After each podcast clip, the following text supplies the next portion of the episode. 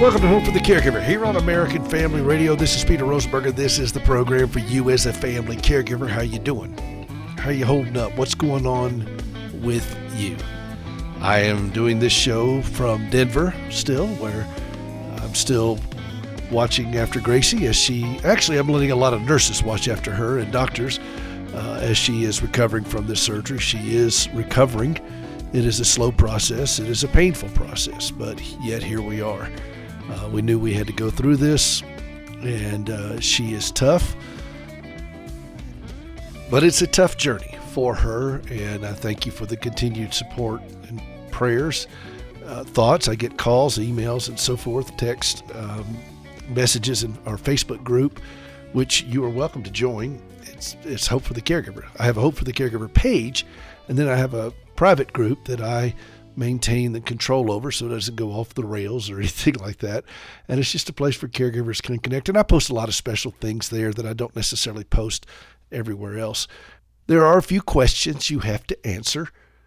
And I do that because some people will try to join groups indiscriminately and then you'll get just flooded with stuff and I get some guy on the other side of the world that just wants to get employment as a caregiver and that's not really what the the point of the group is. It's the place for us to be able to share some things, build one another up, and I hope you'll take advantage of it and and share those things with this group because it strengthens us as we talk about this. Each of us, we all benefit from hearing one another's stories, and that's a place to do it. And also, speaking of which, on my page, hopeforthecaregiver.com, you can go out and share your story. We'll put the a quote or whatever you want us to put on there, but we won't put your name. I mean, just your first name if that's the way we worked. But just something that if this show has meant something to you, if the the book has meant something to you, or whatever it is on your heart, just put it out there. And we we keep all these things private and con- confidential as far as the name and so forth. But if you got something you think would be meaningful to share for others, please do.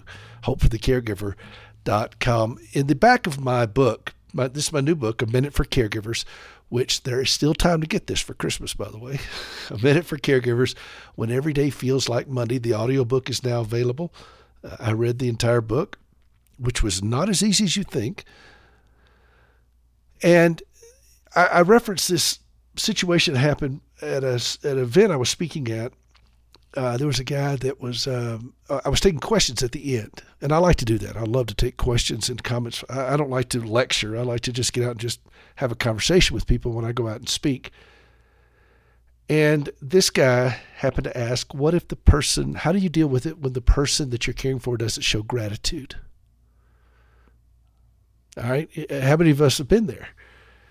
And you know, I was I was overpowered by a moment of uncharacteristic wisdom. and I looked at the guy and I said, There was 900 people there. And I said, You're not doing it for their gratitude. None of us are.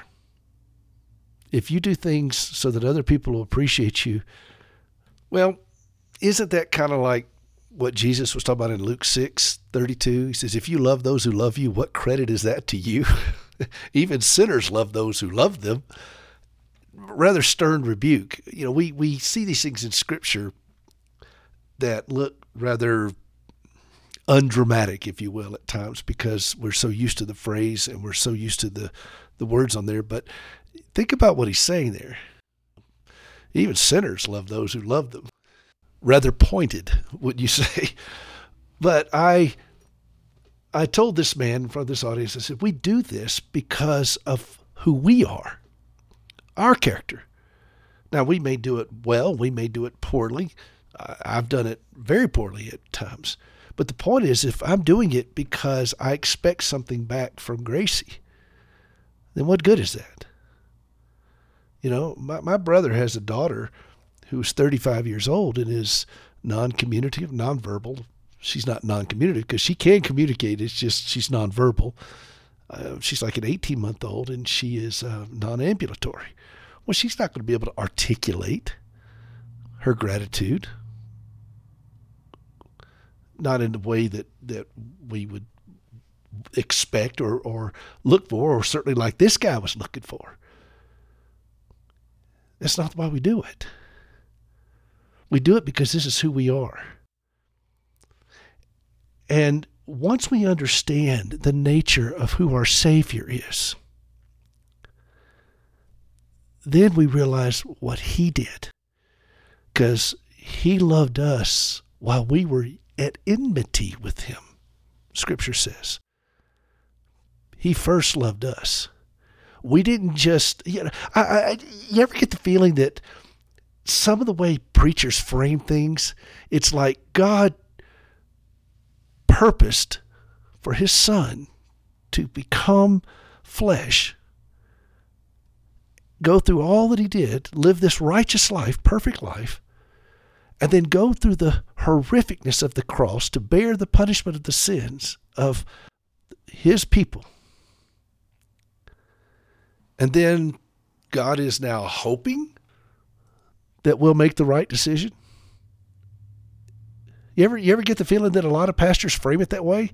That he's hoping you're going to make the right decision. Let's play one more verse of that hymn. Come on. I've heard some pastors say he's trying to get your attention. Does God try to do anything? I mean, think about that for just a moment. I mean, words mean something. And I think that we owe it to ourselves, to the people we're trying to communicate with, to be precise on our words. God doesn't try to do anything, He's God. He will do it. And He's not hoping that we're going to make the right decisions. He is loving us, even though we did not first love Him, but He calls us to Him. He regenerates us. It's, it's basically Lazarus you the story of Lazarus. When Jesus called Lazarus out, he didn't say, Hey, Lazarus, what do you think? Would you like to go to heaven, Lazarus? He didn't say, Lazarus, would you like to live again? He said, Lazarus, come forth. And Lazarus got up and he walked out. And then what did he say? He said to everybody, Loose him and let him go. He had grave clothes on him, and the grave clothes stank. Lazarus didn't stink anymore. He was a new creature. He was alive that had been dead. He was reanimated. He was regenerated. And part of our sanctification process is we help one another get those stinky grave clothes off of us. You know? And I think that part of that stinky grave clothes is us thinking somehow we got to get people's gratitude. We have to we have to be shown appreciation. No, we don't. We don't. That's just one more piece of stinky grave clothes that we don't need. And we loose one another and let ourselves go of this thing. And that's what this program is about, so that we can loose one another. So that we can walk freely. We can give freely.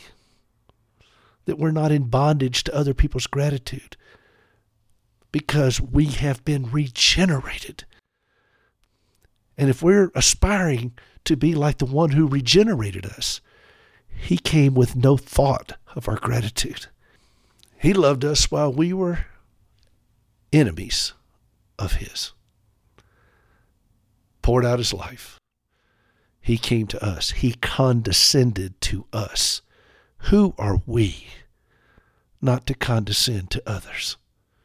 Who are we to withhold that which was given so lavishly to us? You know, that's the whole point of Christmas.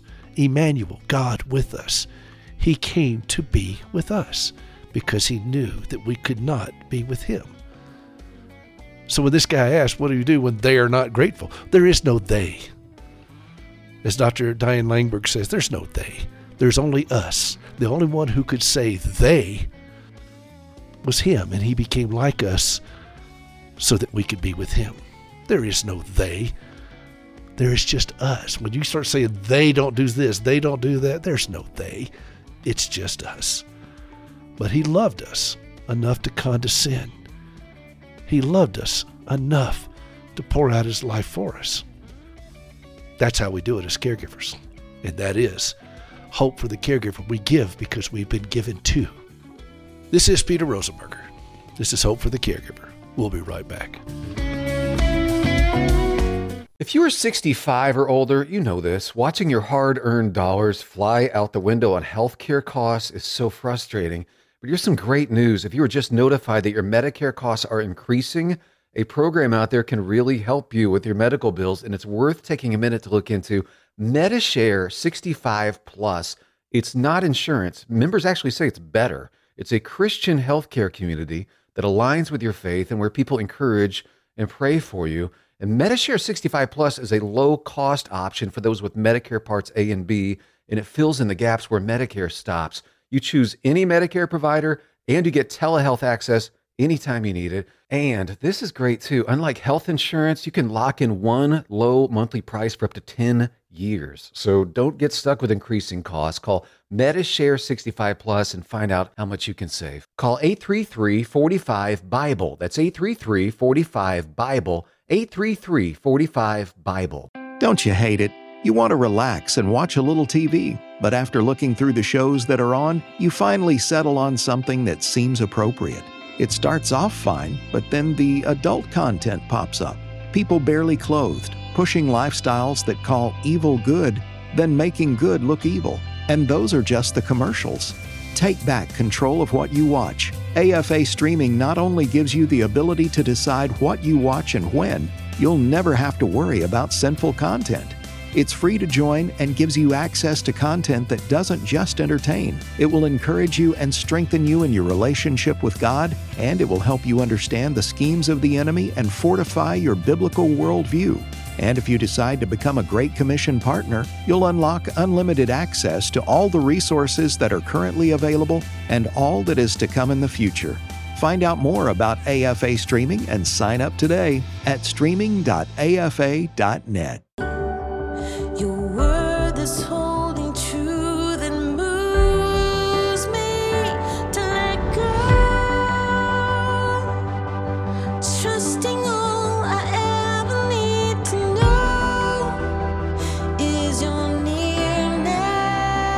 Welcome back to Hope for the Caregiver. This is Peter Rosenberger. This is the program for you as a family caregiver. We're so glad that you're with us. HopeForTheCaregiver.com. I am pleased to welcome to the program Grammy Award winner, Dove Award winner, author, musician, artist, songwriter, and fellow caregiver, Laura Story.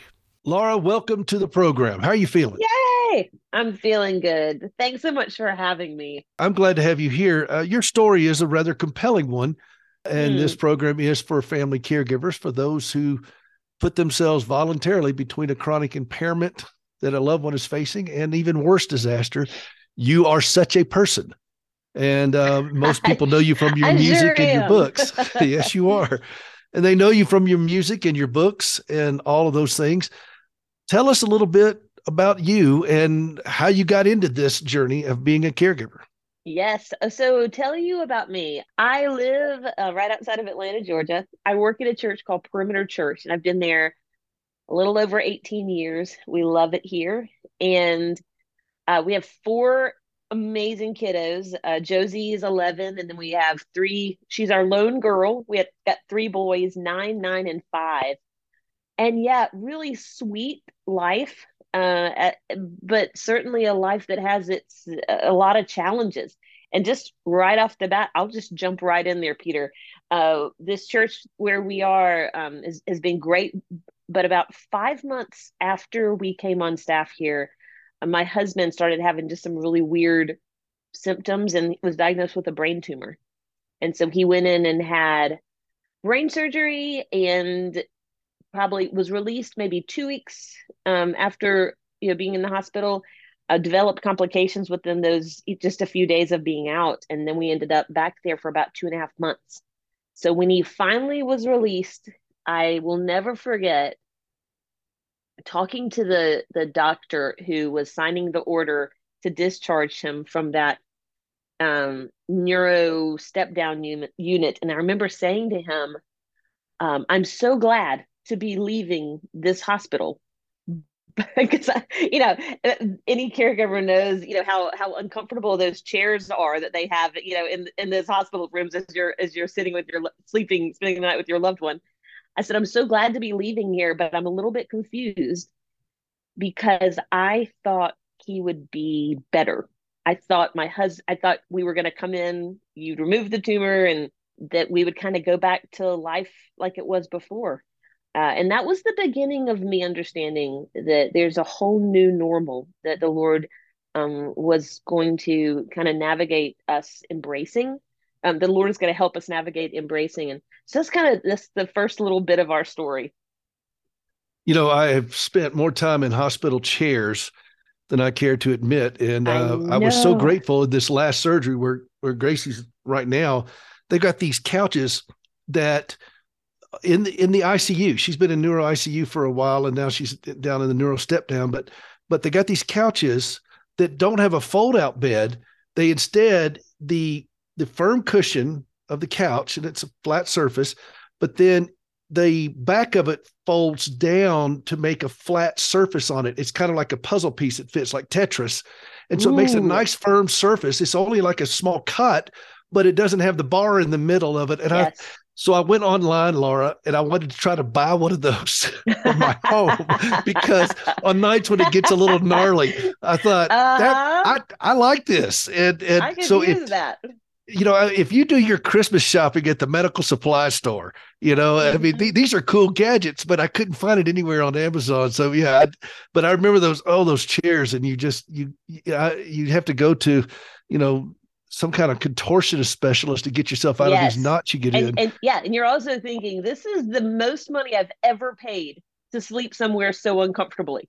It it you know, well, so where are you guys now? What are so the where are we now? That's a great question.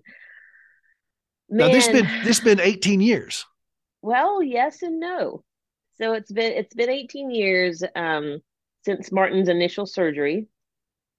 And anyone that lives with uh, you know, like like the people who are probably listening right now, anyone anyone that lives with with any sort of chronic disability, it- a lot of times there's the kind of the beginning of it, the start of when you kind of start that journey.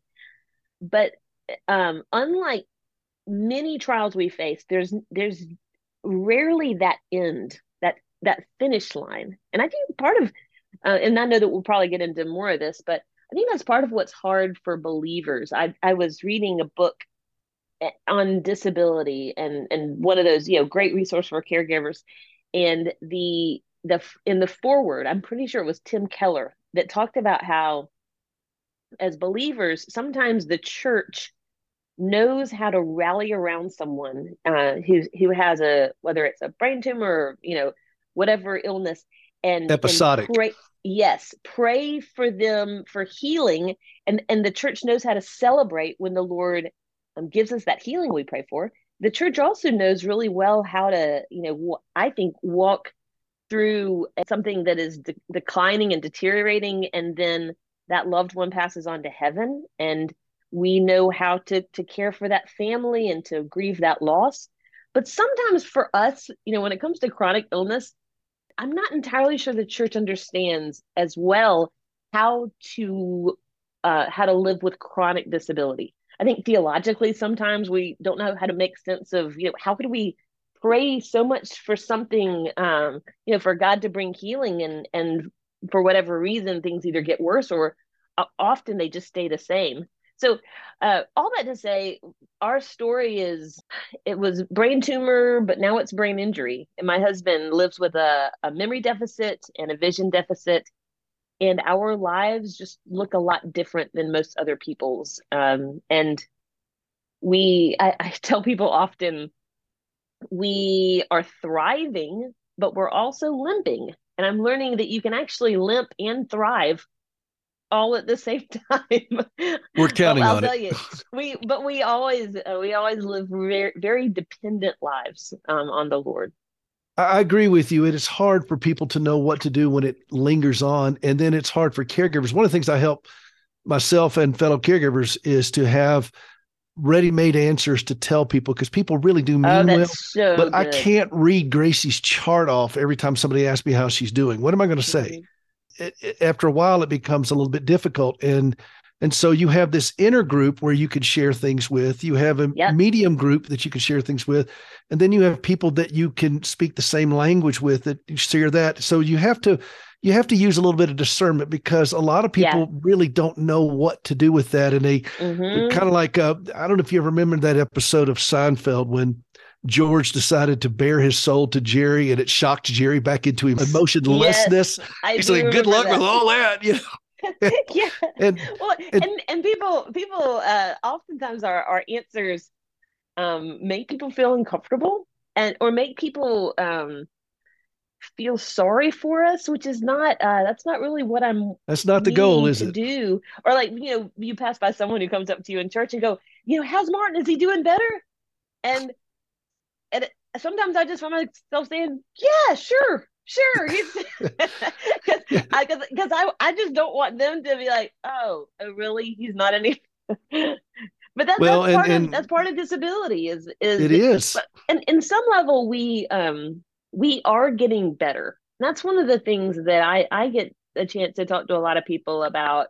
So i kind of a funny story. I i did a uh, podcast with a woman who also her husband had a traumatic brain injury. That's not the funny part obviously but i uh, i know sorry. The, the disclaimer wasn't required. yes they, oh, thank you. Um but she just shared this just the the painful journey. And after she was done the radio host who was doing the interview and i was just kind of another guest on the on the the radio show the radio host hugs her and says hey i want you to know i'm praying for you and i just know that things are going to get better so then it comes to me and yeah i'm debbie downer i'm, I'm the realist in the group and I, I said to her i said I want you to know I also will be praying for you, but I'm not going to tell you that I know that things will get better because they may not. But what I can tell you is I know that you can get better, even if things don't get better. And that's one thing that I, I feel like caregivers, we learn that in a special way. We learn that our wellness and, and what i'm describing i'm not saying this is easy this is something i'm still struggling to believe i'm still struggling to figure out what does this really look like in my life but our wellness and our peace and our um, value and all, all of those things the, the wellness of our soul cannot depend on that diagnosis or that uh, the the latest scan. I'm- and I'll, I'm going super deep with you guys. We we had a doctor's visit um, last week, week and a half ago, and the doctor said to us, uh, you know, so Martin's brain tumor, it might be growing, and so we've had no no tumor growth for 15 years now, and the doctor said there's something on the scan that makes us think that it might be growing. And we said, okay, what do we need to do? And he said, well, I just need to rescan him again in six months. And it's like, what?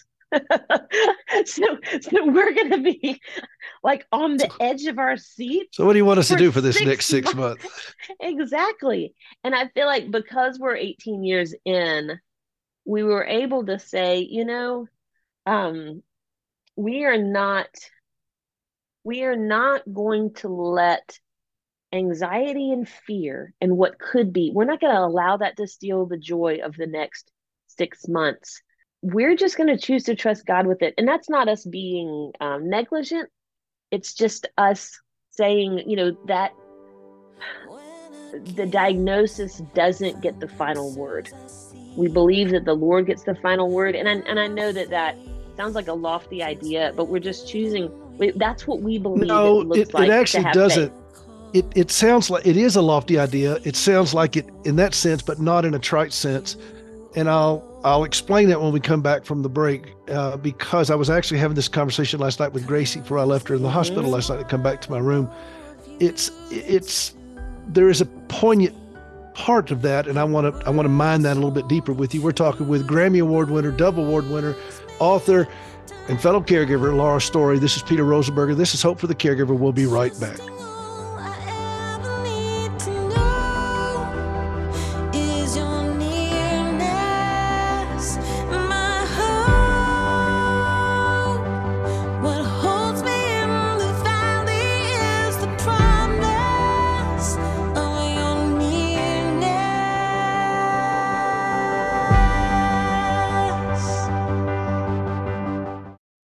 Target is in the bullseye because of its transgender bathroom A policy. petition by the American Family Association to boycott Target now surpassing a million signatures and counting. People have their own beliefs and stuff, but what could it hurt? What could it hurt? What could it hurt? What could It hurts our daughters. It hurts you. It hurts our families. It hurts me. It, hurts all of us. Sign the petition to boycott Target at afa.net. Sandy Rios 24 7. It's not a morning show, it's an all day show, fueled by the wit and wisdom of Sandy Rios. If you have a smartphone, I think you should download the AFR app. Sandy Rios 24 7 is on the podcast page at afr.net. I have, you know, so many listeners from the radio show who are now listening to the podcast. Sandy Rios 24 7. You live my prayers all the time. Sandy Rios 24 7 on the podcast page at afr.net. I'm Rick Scarborough, and this is my take. Why do so many Christians who are listening to this commentary refuse to register and vote their values on Election Day? If a majority of those who share basic Christian values voted, godly candidates would win every fair election. But history and 40 years of trying to change that reality have proven to me they will not. In fact, we are witnessing a rapid decline of decency, safety, and civility while criminals roam our streets Mobs smash windows and destroy businesses, fleeting with loot, and violence fills our streets. But there's hope. Recover America has joined other organizations who refuse to surrender our country to Satan and who are fighting back with biblical tools and constitutional safeguards. We call ourselves the Remnant Alliance, and you can learn more by going to recoveramerica.com. I'm Rick Scarborough, and that's my take.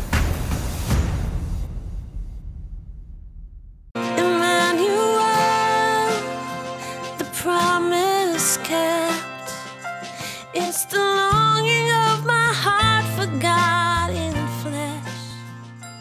flesh. Welcome back to Hope for the Caregiver. This is Peter Rosenberger, this is the program for you as a family caregiver. hope for the HopeForTheCaregiver.com. We are talking with Laura Story. She's sharing her journey in this role as caregiver, where she has had to redefine a lot of things in her life. It's changed the way she writes songs. Certainly, you all in this audience, many of you have been blessed by her music. Her book, So Long Normal, is out, and other things that she is writing and journaling through this process as she's growing deeper in understanding how God's provision sustains us through some pretty brutal things. She was just referring back to the diagnosis that the doctor had over her husband's brain tumor that may be returning, and they, they've got to wait and see for six months. And God does get the final word. And I was saying this before the break, Laura, that last night before I left Gracie, I looked at her and said, You know, scripture says that they that wait upon the Lord shall renew their strength. They shall walk and not grow weary, run and not grow faint, mount up with wings of eagles. I really believe this. And Gracie doesn't have legs. Uh, her body is Mm. racked with pain. And I know that she's going to walk and not grow weary. She's going to run and not, and all the above. Abraham believed God and it was accounted to him as righteousness. Genesis 15. Before Yep. he did anything that acted on his faith, he believed God and it was accounted to him as righteousness. When we believe these things, it has significance that Yeah. God is the final story on this. His word will endure. In fact, nothing else will. The grass withers, the Mhm. flower fades, but the word of God endures. So when we consume ourselves with this word and we stand on that, even though what we're looking at is devastation in front of us, Yeah. we recognize that when we believe God, Abraham was an old man and his wife was old, but he believed God. He took him at his Mhm. word. And I love that old course it is so sweet to trust in Jesus, just to take him at Yeah. his word. Absolutely. That is the foundation for our whole faith. And so when you say those things, it wasn't a lofty ideal, it is a lofty truth.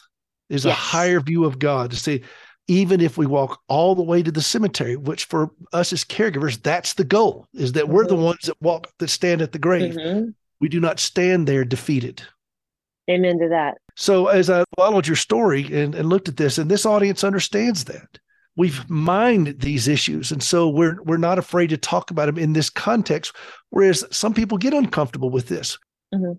Do you ever find yourself, and I'm going somewhere with this, do you ever find yourself not knowing how to pray? How do you pray in this? And tell me about your journey with that. Yeah, that, man, that's a great question because I think um, you know, with us leaving the hospital with Martin having all these new limitations, it really was hard to know uh, how do we pray. But I think part of it was that our prayers so often um, are connected to our expectations or our version of what it looks like for God to bless us. And you know, and you mentioned, yeah, yeah, I'm I'm a wife to a husband with a disability, but I'm also a singer and all that. And so I've written a lot of songs about what does it look like to for the Lord to bless us even through the trials. So a lot of it is expectation. But sorry, more specifically with your question, one of the things for us our caregiving situation looks a lot different than other people. I, I have um, I have a good friend whose husband has Parkinson's. Caring for him looks very different uh, than me caring for Martin. For a long time, I, I don't even know if I would have put myself in the category of caregiver because my husband um, he has a brain injury, but he's very able bodied. You know, we have four kids that we had after his brain injury, which some people are like, Are you crazy? And the answer is yes, we are crazy. That, that was a crazy thing to do. But he's a wonderful dad, he's a wonderful husband. But um, due, due to his limitations, there are things that look very different about our family. And so a lot of times our our prayers is God use these limitations to teach us something about yourself, about ourselves, teach our children something um, that they would not have without having a husband or a father with a disability. Does that make sense? Yes, it does. Uh, when our son yelled out for his mother when a deer came in our backyard, lived when we lived in Nashville, when he was a little boy, Mom, get your legs on, come see this deer. Yes, that makes a lot of sense to us, you know, because Absolutely. it's a part of our life. I think that uh, a lot of people don't identify themselves as caregivers sometimes. I, I don't know that I did for the longest time, yeah. even though I've been doing it now for almost 40 years. Yeah. Um, I did a bit a while back with Jeff Foxworthy to help that say, you know, you might be a caregiver if. And oh, I uh, love just that. to be able to drive that point home. Well, dear, you know, dear man. We don't necessarily think of that, but one of the things I've expanded this audience to understand is that if you're in a relationship with an alcoholic or an addict, you're a caregiver. Mm-hmm. That's a chronic impairment. Mm-hmm. Wherever there's a chronic impairment, there's a caregiver uh, mental illness. Yeah. Anything of that nature. Oh, You've got, absolutely. you know, I've got a buddy of mine who's got a son with 40, 40 something years old with Down syndrome. He never thought of himself mm-hmm. as a caregiver, but he is. And so, yeah, th- those things do affect the way we look at life. And you talk about this sometimes when you say the word, you use the word tether. Mm. I, I, say that all caregivers suffer from three I's. We lose our identity, we become isolated, and we lose our independence. There is a tethering oh, so that goes on with this. Talk about that with you and the tethering that you've had to this, because it's not something you can just put down and walk away from. It's, yeah. in your whole fabric of your life. It's in the whole fabric of our lives. But as believers, we have to we have to acknowledge that this isn't something that caught the Lord off guard. One of the things that I get asked often is like, so why did this happen to me? Why did this happen to you? And I am very quick always to say, okay, there's two places in scripture that tell us why bad things happen, things like disability, things like chronic illness, all of that. Um, one is uh, Romans 5, where Paul talks about the fall. Sin has entered into this, brokenness has entered into this world, and it will be here until Jesus returns. And so some of that, you just have to grieve. And a lot of people are, they're not great at grieving, you know, saying, hey, this looks really different than how I imagined. Yet, guess what? This looks very this is very different than god's original design. Um, and so there's that grief of saying okay this disability happened just because sin exists in the world. But the second but it's not the only answer the bible gives which is really neat. Uh, you see john 9 where there's a man that's born blind man that's born with a disability and the disciples are so quick to say okay whose fault is this? Was it his parents? Was it his and Jesus, it's like he's kind of like throwing their question out the window and gives them an answer where he says, it, it wasn't either of those things. He was born blind that the works of God might be displayed. And it's this amazing realization of so you know why why doesn't God just snap his finger? Why does why is my husband disabled? Why was of all the people, why was when he was formed in his mother mother's womb, why did, was he born with a brain tumor? And it's because this is what broke this is what it looks like to live in a broken world um, but that's not the only answer we have we have to believe that we will see the works of God, the wondrous deeds of God through my husband's disability. And that's one of the things. Um, so you go back to identity. What, what were the three I's you said? I love this identity, isolation, and And loss of independence. Yeah. Yes, yes. I have endured every single one of those. Every single one of those where Every, um every caregiver, without exception, will deal yes, with yes. these three issues. and I I'd say that the isolation one might be the biggest one because after you um like like initially we were talking about people stopping you in church how are things going um and you almost like you almost if you can't say fine like after years of not being able to say how things really are you begin to think people really want me to say fine um and so i'm just not going to say anything and i'm just going to avoid even walking by anyone and then you get to the point where you say you know with disability alone, church is just hard. So I'm just going to stay home anyway. I'm just going to watch it online. Everybody's doing that these days. We'll just watch it online. And then before long, you begin to believe not just that you don't need church, but the, the church doesn't need you. We have a amazing special needs ministry at our church. If you live in the Atlanta area, come visit Perimeter Church. We're brand new at it, but it is uh there are parents of uh, specifically like autistic children who had not gone to church in years because they show up and they say, Yeah, our family is a distraction. And it would break my heart hearing them say this, but we're we're really wanting them to see that when the Lord said, Hey, let the children come to me, he wasn't just saying, let the able-bodied, fully functional kids come like he wants all of the children, all of the people to to come to him and and so Well, Luke 14. I think is the hard hardest one of those even. I, I've often maintained that caregivers feel isolated in a crowded room and they can feel isolated on a crowded pew.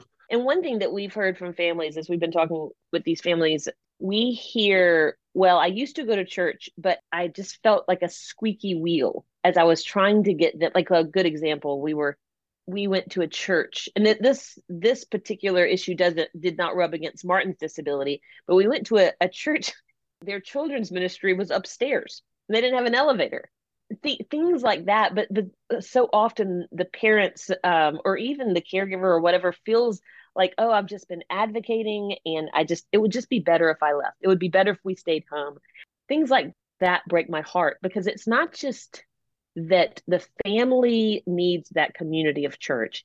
It's that the church needs the squeaky wheel. You know, it's what squeaky wheels sometimes like you feel annoying, but it's also what the Lord uses for sanctification, for communities of people. We've seen that with Martin's disability. Like our kids are in a school with a lot of parental um, involvement. One of the things they have these field trips, and the parents sign up to drive the kids to the field trips. Well, Martin doesn't drive because he doesn't have the vision to do it there are also other areas that he's not able to serve. And so I had the choice of, okay, I could just go and serve at all these things. I can drive, I'll just do it. I don't want to be a, again, I don't want to be a squeaky wheel. But I had a couple of friends say, hey, you really should mention to them that maybe there would be a way for Martin to participate where he didn't have to drive. And once I mentioned it, um, I was it was so great to have like an advocate for the advocate, you know, an advocate for the caregiver. Um, but it, but it really it's like putting yourself out there to say hey i know that we're the minority i know that we don't look like every other family we don't function like every other family um, but would you mind making this adjustment for us and as weird as it feels um, usually people w- whether they respond instantly uh, grateful that you brought it up or maybe they don't but it's still the work that the lord's doing in their life um, to to really open their awareness of of how they can serve the, the community, the greater community better. I completely agree. And well, we're going to talk some more about that. We're talking with Laura Story. This is an amazing conversation of just how the church can interact with those of us who are in these families with disabilities and challenges, special needs, and so forth. And then ministering to the caregiver so that we can participate in church. So because we're mm-hmm. we're not supposed to forsake the assembly yeah. of us gathering yeah. together corporate worship. But it's hard to do that if the church is not welcoming to folks, not necessarily by design, but by lack of design, if you will. Yeah. And we're going to talk some more about these things. This is Peter Rosenberger. This is Hope for the Caregiver. We'll be right back. I'll never forget walking into the hospital room after Gracie had her second amputation. Both legs are gone now. And she looked at me. She said, I know what I'm going to do. And I was kind of startled. I said, well, What are you going to do? She said, I'm going to help provide prosthetic limbs to my fellow amputees and tell them about Jesus. And I said, Well, baby, can we get out of the hospital first? But she never let it go. And for almost 20 years, we've been working out of Ghana, West Africa. We treat patients all over there from other countries that come there. We send supplies, we send teams. We sponsor patients. We work with a prison where inmates volunteer to disassemble used prosthetic limbs so we can recycle the parts. All of this because Gracie trusted God with her heartache. We've got a huge shipment of supplies that is being loaded up right now to go out soon. Would you help us do it? Standingwithhope.com slash giving. Standingwithhope.com slash giving. There's prosthetic feet, knees, pylons, sleeves, adapters, all kinds of connectors. All of these things we are sending over there so that people can walk. We're going to point them to Christ. Help us out. Standingwithhope.com slash giving. The Word of God tells us many times in one form or another fear not. Today in the world, many people are very fearful about some of the many perils and dangerous happenings that are going on in the world. Psalm 91, verses 1 and 2 tell us, He who dwells in the secret place of the Most High shall abide under the shadow of the Almighty. I will say of the Lord, He is my refuge and my fortress. My God, in Him I will trust. I'm Joseph Parker, and we here at the American Family Association would like to remind you fear not, put your trust in the Lord. We'd like to both encourage and challenge you to aggressively put your faith to work. And one way to do that is to pray Psalm 91 daily for yourself and your family and keep your trust in Him. If you'd like to get a copy of the Psalm 91 prayer for yourself, email us here at psalm91 at afa.net. Again, that's psalm 91 at afa.net. Cause what if your blessings come through raindrops? What if your healing comes through tears? Welcome back to Hope for the Caregiver. This is Peter Rosenberger. This is the program for you as a family caregiver. Healthy caregivers make better caregivers. Laura Story is with us today. We're talking about a lot of different things as her family has journeyed now for some years and having to deal with a new normal. I think that probably drove the whole concept of her book, So Long Normal, Adios Normal, as they say south of the border. And we are we are thrilled to have you. By the way, she and I are both South Carolinians, and uh, I don't know if you guys, guys can tell. We have subtitles for this show. No, I'm just kidding. She- her. She grew up in the Spartanburg area, and then we both went to same school for a while. Did you? How long did, were you at Columbia? Oh gracious, that's a whole other story. I was there on and off for eight years because I, I was doing music in the midst of all of it. So it took me quite a while to to get out of that place, but definitely uh, loved my time there. I think they felt like I didn't get out of there fast enough, but I I, I helped do a lot of uh, work penalties there when we had there we you had go. A those lot, lot kind of of toilets things. you got to scrub. I scrubbed my share, but uh, I was there for a couple of years before I transferred to Belmont, a great place down there at Columbia International University. I appreciate the candor that you've gone into with this, and I know that this journey has affected you professionally as well. How has your writing changed? I mean, it, when you start when you wrote Blessings, mean, this is an incredibly reflective song. Maybe this is what God is going on. This is, you know, and we've all been there. Is those of us who live with any type of, of challenges like this. But after a while, you know, you, you mentioned the why question. People come and say, well, you know, why why do you suppose this? What, what who sinned? You know, that kind of stuff. And I'm like, what is God going to tell me that's going to make me smack my forehead and say, oh, great, now I know why you got it, Lord. I feel so much better. It's the oh, wrong isn't question. that so true? Yeah, It's the wrong yeah. question. The question is, who is God? How has your writing changed that as you are resolved to Yeah. walk through these issues? This is your life. You know, Gracie and I are not waiting for the next surgery to get her better and the, before we start living a, a life. This is our life. After 86 surgeries, you kind of figured out, okay, this is not going to end anytime soon. This is our life. So we can live with beauty and joy. And I learned this from from reading Viktor Frankl's book of, of just seeing beauty even in the midst of horrific stuff. Um, Corrie Ten Boom led Gracie to the Lord when she was just a little girl. And Corrie said, There's no pit so deep that God's love is not deeper still. Mm. And and and so do we believe these things or not? How has that affected your writing and, and the way you as Yeah, an artist great. have developed?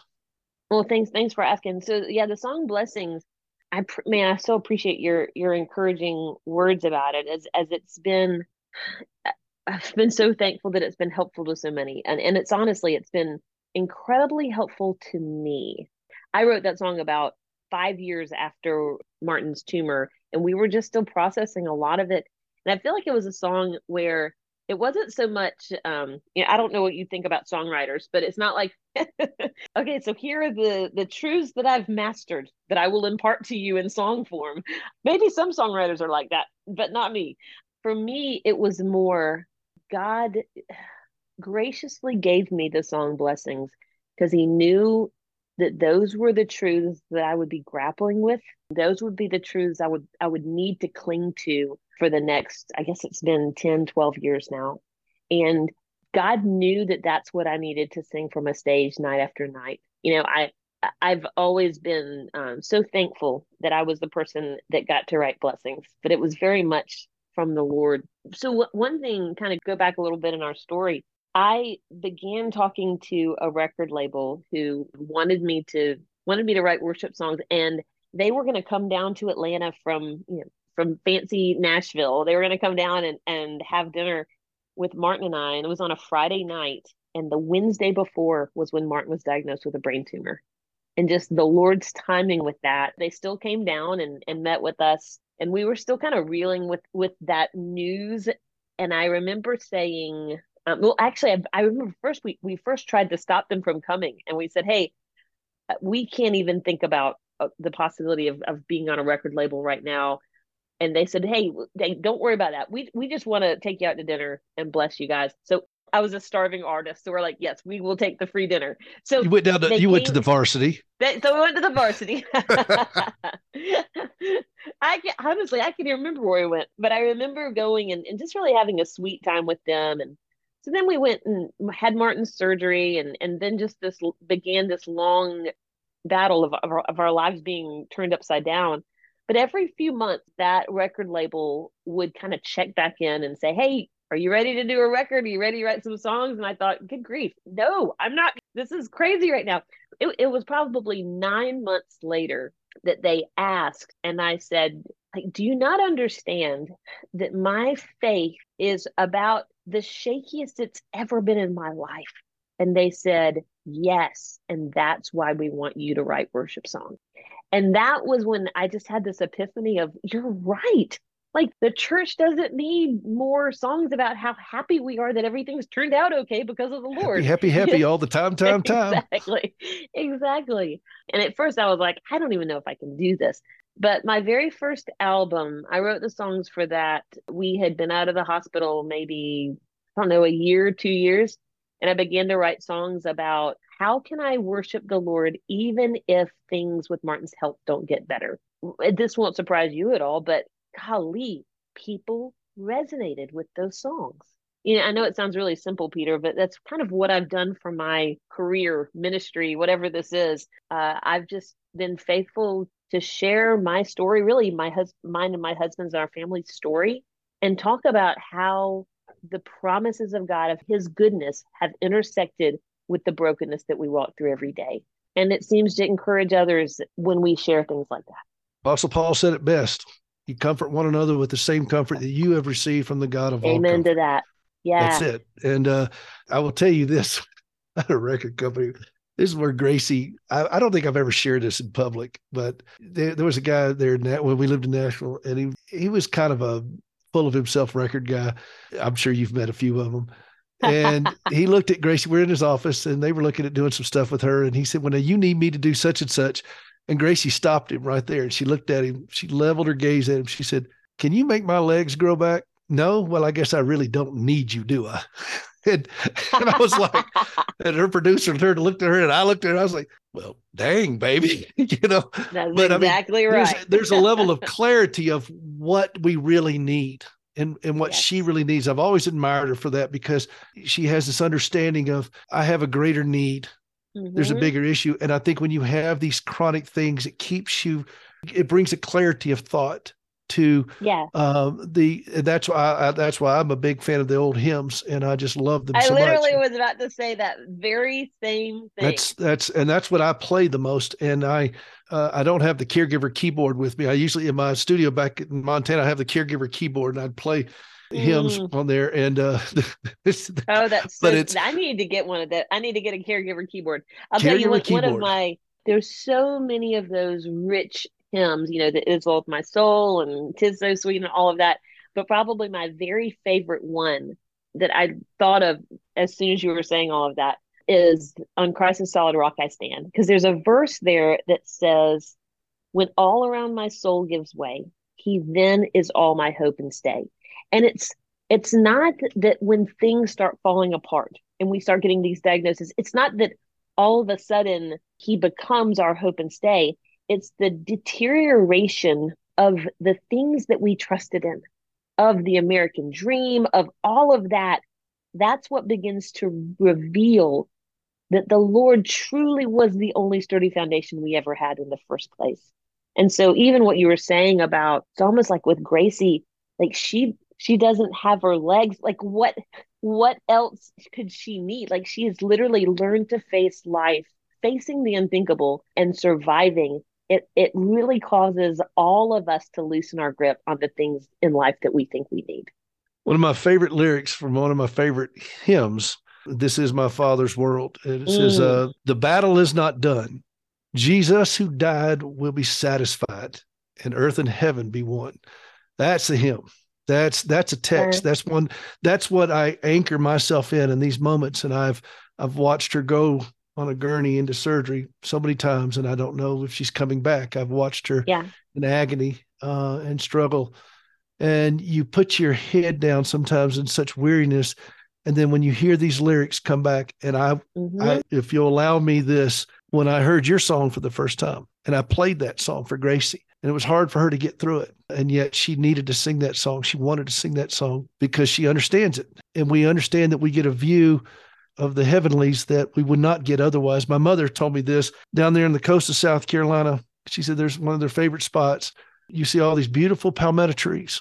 Hmm. And the ones that are right there on the front by the ocean are misshapen. Wind and the sand has smoothed out all their bark and they're all twisty and curly. The ones behind them stand straight. She said sometimes when you're in the full frontal of the wind, you get twisted around and you get warped Yeah. But others can stand straight because of your warpedness. And then she Mm. said, but the warped ones get the best view. And I thought, Oh, that's okay, sweet. mom, I'll, I'll take that one. So being I'll both of us that. South Carolinians, you get that. Listen, we're out of time and I hate that. I wanted to go another This hour here, but so sweet, Peter. Thanks so much for having Well, me. And, um, and I'll are- t- I'll say this if I can say just a very last thing uh, to your listeners: hang in there. God loves you. He has a good plan for your life, even though the plan, the road you are walking, may look drastically different from the good plan you had in store. It doesn't mean that God isn't at work in ways that we can't see. Um, and His very last words to us: "Lo, I am with you always." that's the whole point of Christmas. Emmanuel, he's with us. Mhm. This is Laura Story, Laura Story Music. Would you go out and take a look at some of the things that she has to offer? She's got this book out that I know you're going to want to, adios to, I mean, adios to, I call it adios to, no, so long normal. And I know you're going to want to take a look at these things. And Laura, I want you to know how much I appreciate you coming on and sharing your hey, story. thanks so much. This has been such a treat. It has been a treat for us. This is Peter Rosenberger. This is Hope for the Caregiver. We'll see you next time.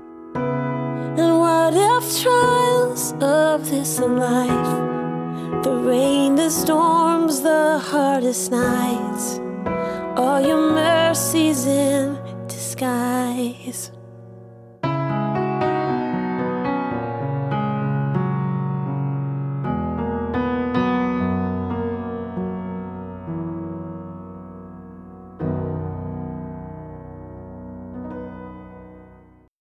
The views and opinions expressed in this broadcast may not necessarily reflect those of the American Family Association or American Family Radio.